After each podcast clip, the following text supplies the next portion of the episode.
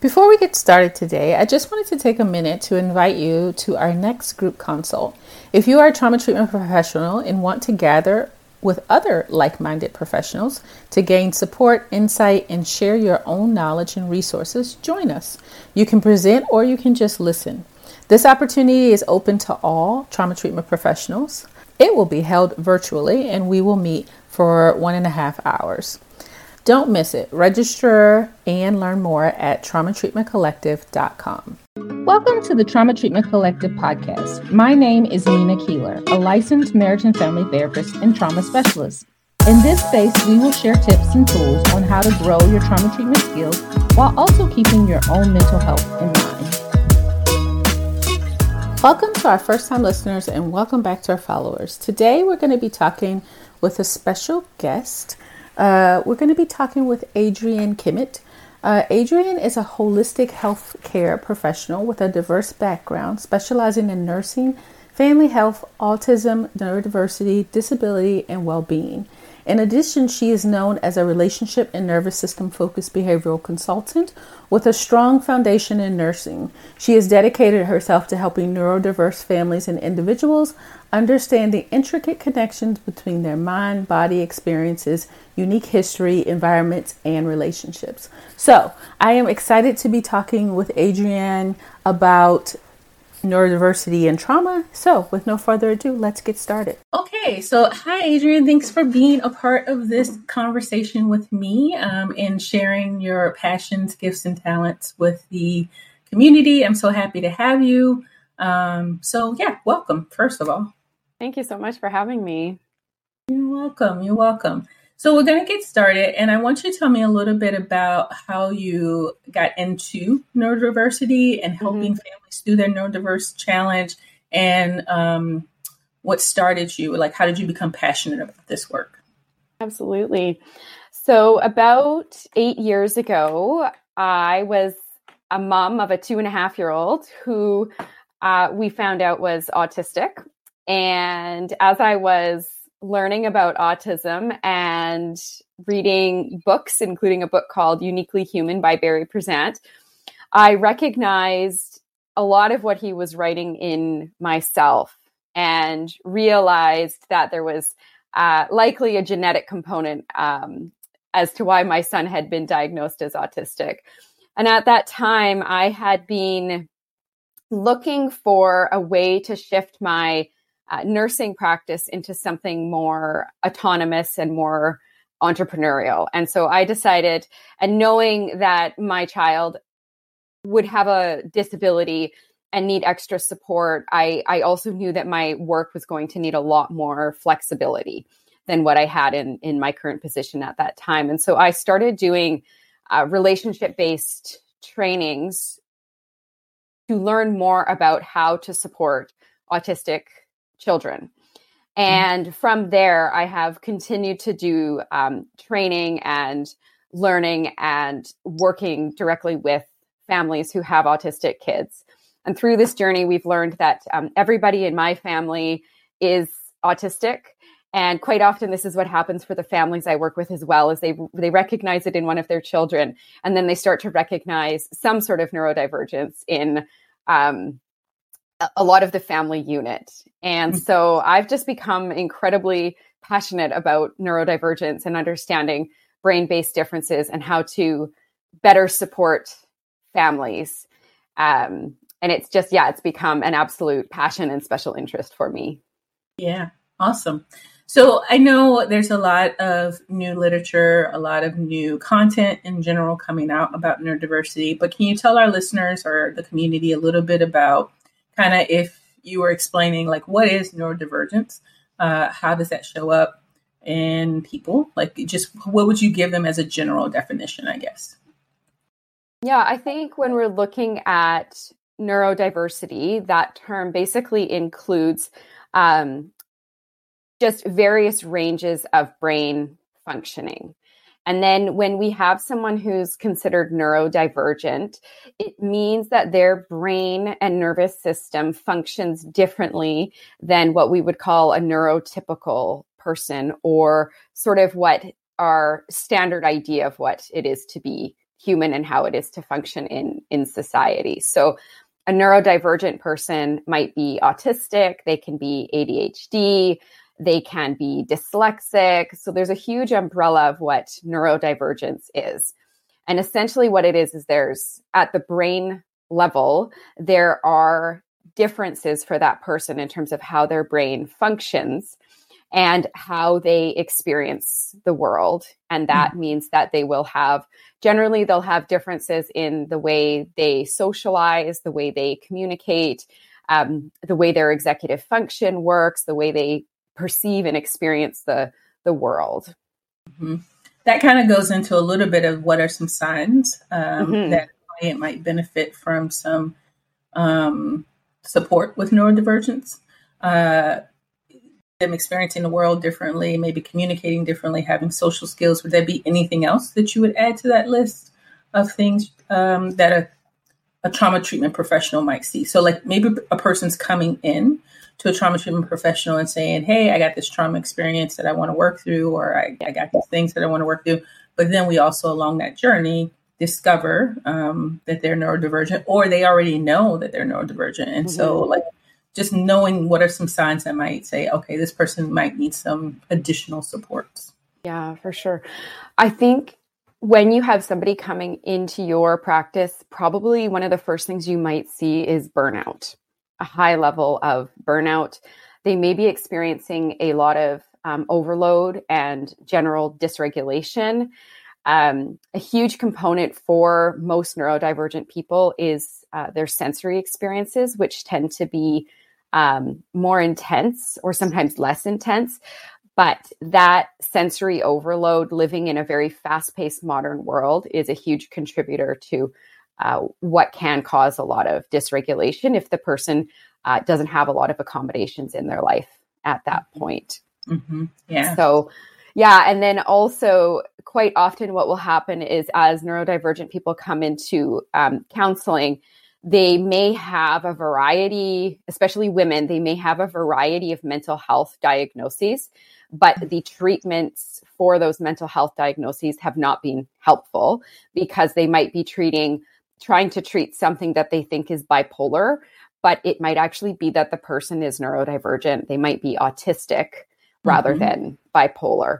And so we can see people coming in with a lot of labels, but still really, really struggling day to day. Yeah. So being curious about being that. very curious. Yeah. Yeah. Yeah. And listening, and really listening to the person's experience. Yeah. Yeah. yeah. I'm guessing most people, uh, I guess you may run into some people who are very open to that conversation and that curiosity and being curious with you. Um, and then some people who may still have a lot of stigma around those terms um, that come with neurodivergent diagnosis. Um, so any any suggestions of how to navigate those beginning conversations with someone who who may be a little more resistant? For sure. What I have found is that um, nowadays there is more awareness of neurodivergence. So it's not sometimes such a shock to people's system, but for some people, they've never heard of it or mm-hmm. they are still really looking at it through um, like a medical model of disability, a deficits based lens, rather mm-hmm. than the social model of disability. And so if you have somebody coming in and you you're sort of reading that this is going to be uh, too big of a step to start talking about neurodiversity, what I usually do is I just start having conversations about the nervous system, a mm-hmm. sensitized stress response system, dysregulation, and sensory and body sensations. And then gradually over time, you can start to bring in other pieces to the conversation. I do find that for individuals who, um, you know, we're suspecting might be very resistant, it's good to go slow. Sometimes it can take a year or two. And I usually like to frame it so that the person makes the discovery themselves rather than me telling them what I think. So I'm giving them maybe little bits of information here and there, but I'm not, I generally wouldn't say, like, you know, I think you're autistic unless they were asking, do you think I'm autistic? And then I would give them an authentic answer as to what I'm seeing. But generally, especially because if you're working with someone who's pretty dysregulated chronically, if you give them information that they're not wanting or it didn't come from within them, it can activate demand avoidance and a stress response and defensiveness. So it's, um, I find it is like walking a, a fine line and really working with that individual client and figuring out what that next baby step is. And sometimes we misstep, right? But it's just like walking that line yeah. and being very attuned to the client in front of you. Yeah. Mm-hmm. Paying attention to as you drop things in, how does that come exactly. back? Exactly. Yes. Yeah. Yeah. I love the idea of talking about it from all the kind of symptoms that mm-hmm. show up um, and helping them to become more aware of those. And then maybe, you know, as that unfolds, yeah. other things will happen. I've also had some clients, and maybe maybe you're familiar with this. I'm sure you're familiar with this. Other people may be familiar with this too, but I'm sure you are. Um, the don't need the label, just kind mm-hmm. of knowing that there's some neurodivergence there gives them a lot of space to be compassionate with themselves, to put in the accommodations that they need, to not demand um, that they show up in the world in a certain way and those kinds of things. So that's been interesting too. Of like they don't want to go for the formal diagnosis. They just are like, yeah, I, I know my brain's different and that's cool, you know. Um, and it puts gives them some understanding. So that's another thing too that I've seen. Yeah. And I, you know, as time has gone on, that self diagnosis is really accepted as valid mm, mm-hmm. in in the mm-hmm. greater community, which is lovely. Yeah, yeah, awesome. Okay, so now if a community community member is listening to us have this conversation and thinking like, man, I really want to learn more about this. I want to become better at identifying and helping my clients on that journey. If I'm noticing things, um, how where would you direct them to learn more? Like, what are some things that you would encourage them to do? The main thing I would encourage them to do is to learn about neurodivergence from neurodivergent people. So looking for people or podcasts like maybe on social media or podcasts that you like listening to that embrace neurodivergence and the lived experience of neurodivergence because those are the people who are going to be um, the experts. And so and nowadays there's lots of people who are counselors and occupational therapists online and sharing from a neurodivergent perspective as well as bringing in whatever their expertise is. So that's where that's where I would recommend people go. Don't go to quote unquote experts who are not necessarily uh, autistic or ADHD because they're going to have an outside perspective.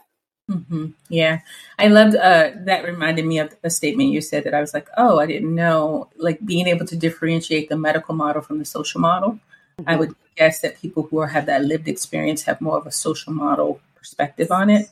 And the people who are quote unquote experts are coming from more of a medical research based, yes, generalized. Everybody looks like this. Everybody has this flavor kind of thing. So, yep. and yeah. if you don't fit that mold, then there's something that needs to be fixed. Mm-hmm. Right. Mm-hmm. Instead of looking at it as, oh, you've got some differences. What are your strengths? How can we support you? What accommodations do you need? Yeah. Yeah. Cool. Well, thanks for sharing that. I think that's mm-hmm. a beautiful place to, to direct people. Um, so we're going to switch gears a little bit, um, but in the same vein of you can talk a little bit about um, neurodivergence and these kinds of questions as well. So feel free to talk about it as much as you'd like. But um, in the community, one of the big things is us being able to stay healthy as we are helping others be healthy or on their journey towards health. Um, how do you stay healthy?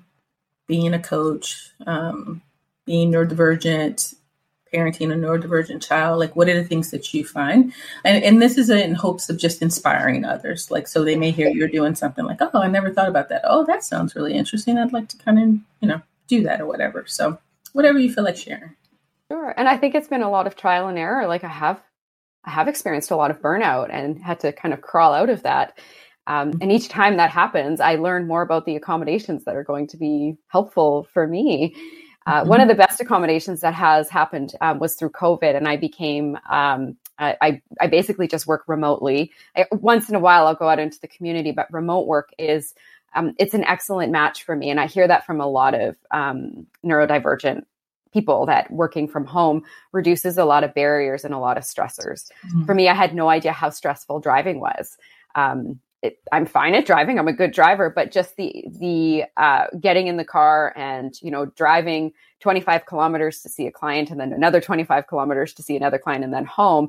Um, versus if I just do two sessions online, it's I'm in a completely different place at the end of the day. So that's been really big for me is just recognizing that although I would love to go out and see people, um, it's actually best for my well being to not do that as mm-hmm. often. Mm-hmm. Um, my sensory needs, I probably used to just ignore them or push through. And now I recognize I need to meet my sensory needs uh, all the time throughout my day. Um, in my office, like I sit on a wobble stool, I have putty that I play with, I have various um, different other like fidgets on my desk. I can change the lighting in my office. So I have lots of ways that I can regulate myself as I'm working. Mm-hmm. Mm-hmm. When I'm working with clients, I try to put time in between each session so that I can decompress and do something that's going to help myself regulate. Mm-hmm. Um, I find if I go back, like back to back sessions, it tends to be very exhausting for me. And so just actually planning breaks for myself is really, really helpful. Knowing my signs of burnout is absolutely critical because I used to not know I was burning out until I was deep in burnout. Whereas now I have more body awareness and I can recognize the early signs, such as I will start getting ringing in my ears mm. before I actually go into a, a state of burnout. And so knowing that about myself, I can then scale back and do the things that I need to do to restore energy and just sort of step back from life a little bit. And I think in terms of my body, like learning about my own nervous system and my own arousal states and how I regulate has been probably like the most critical thing in terms of my self care is like really getting to know my body and what's happening because then I can respond um, more with what I need and putting in those accommodations that I need. And then the final piece that really, really helps me is co regulation for myself mm-hmm. throughout the week. So I, have opportunities to um, just speak and be heard and listened to um, with other with other adults. Um, it's kind of like counseling. I do something called a listening partnership. It's from the hand in hand parenting model, and basically, it's like I exchange time with another parent, and we get you get to just talk, and the other person listens and validates and provides no advice. They don't problem solve or anything and basically, you get this opportunity to offload whatever stress you have or whatever you need to get into and tap into your own inner wisdom. So that's been really, it's been just a, an absolute amazing coping strategy for me. So yeah, those yeah. are some of the things I like to do to uh, aim yeah. to keep well. Yeah, but it is, it's a fine balance, I find. Mm-hmm, mm-hmm. And I'm, I'm sure it's shifting and changing, you know, with absolutely things like that. One I want to go back to that I think I'm I'm passionate about, and I just want to highlight for the community because I'm just like, yes, uh, creating your space for you and not for the client. You know, like I know your clients don't come into your space, uh, but if you do have an office um, and people come into your space, I have I think in some ways we have been taught to create it for the client, to make it welcoming for the client, to make it cozy for the client, uh, and we forget about what we need uh, in that space. And so, like, if there's something that, that regulates you or resources you, like, I love the fact that you have those things in your space that are really for you. They're not for the client. Like, if you maybe want to play with my putty, I might share it. I don't know. You know, maybe people don't want to be sharing putty, but whatever. Um, but that putty's for you, you know, like that putty's for you. It's not a sensory box for your client. Um, so I just think that's beautiful. So yay! Just wanted to highlight that and I like having like visuals up too that um, bring me cues of safety to my nervous system. So I have like on the door behind me, I have a rainbow because I I just love rainbows. Um, and over to my like to the left here, I have um, a basket of um, really special things that people who love me have given me. And so that really like just shifting my gaze over to that and looking at it. Um, if I'm in a hard moment with a client, it brings me cues of safety and helps to soothe my nervous system. Mm-hmm. Excellent. Love it. Um, okay. So, what's one thing you wish you would have known before you started this journey of helping others in this way? Um, mm. I know mm. you've been helping others with through nursing, um, but as you move more into kind of um, this particular support that you're providing now, what's one thing you wish you would have known? Well, I think because I did come from a medical model, I was always more interested in holistic practices, but still was trained in a medical model. And so I've had a lot of um, deconstructing I've had to do in terms of how I work with people. And so, really moving away from a prescriptive fix type of I'm the expert type of an approach to a collaborative approach mm-hmm. where I trust that the person is the expert in their life and I'm walking alongside them. Um, I have found that shifting away from like teaching more towards coaching has been extraordinarily um, helpful. So I think that shift, um, like if I'd known that going into it, it would have been very helpful in mm. in early in my practice. But at the same time, I really value uh, having gone through those experiences. Yeah, but really, it's about being with people rather than thinking about what we need to do to um, fix them or make things better. It's it's just really focusing in on that relationship. Mm-hmm. Mm-hmm. Excellent. Well, our last question is always a fun one for me. I've just learned a little bit about people. So, uh, one thing you don't mind sharing with the community about yourself, it could be like a fun fact or something that you know you enjoy or whatever you want to share. Sure. So, I love doing handstands. very nice. Very yeah. nice. Yeah. You don't meet many adults who are still, I mean, other, you know, like yoga. Um, I know there's a position there, you know, a couple, probably a couple positions in yoga that people are doing. I think so. Yeah, yeah. But I feel like yours are more fun. I feel like the, it's more fun. It, like my daughter and yeah. I play gymnastics, and we do, you know, handstands and cartwheels, and yeah, yeah. It's yeah, really, I, I enjoy it. Fun. I don't want to send that message, but what I'm saying was, it was something about yours that playful. I think it was playful. Yeah, Mm-hmm. Yeah, playful. Um, yeah, yeah. I, I, learned in college that my dad could do handstands. He dropped no me off in graduate school, and he was like, some kind of way we got on this conversation about handstands, and he was like, "Yeah, I can do a handstand." And I was like, "No, you can't." And that's when I learned, like when I was twenty five or something. so yeah, makes me think of that sweet memory. That's so lovely. Yeah. So you know, he's a fellow handstander. Um, yeah. Well, cool. Thanks for sharing that. Yeah. Okay. Anything else you want to share? Um, how could, uh, well, we're going to link to all of your resources and things of that nature, your website, um, and anything, but anything else you want to share that you feel like would be helpful for people to connect if they feel like they want to either uh, talk with you more or refer a family to you or, you know, whatever. For sure. Yeah. So I offer um, parent coaching and consulting. And most of the families I work with, the kids and the parents are, are neurodivergent. Um, I'm also starting to do more work in mentoring professionals who want to become more affirming in their practice. Um, and then on top of that, I offer um, groups and trainings that are for uh, parents and professionals, so like counselors or occupational therapists and uh, different professionals like that. Yeah.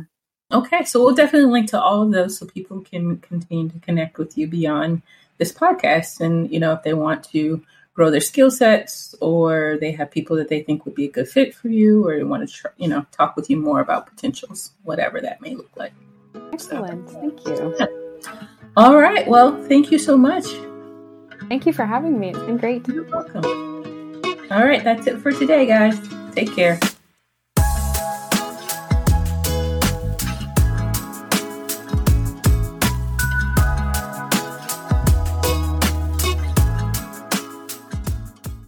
Hope you enjoyed our episode for today. Just a quick reminder before you head out, just make sure you head over to the traumatreatmentcollective.com to learn more about our monthly group consults. We would love to have you join us.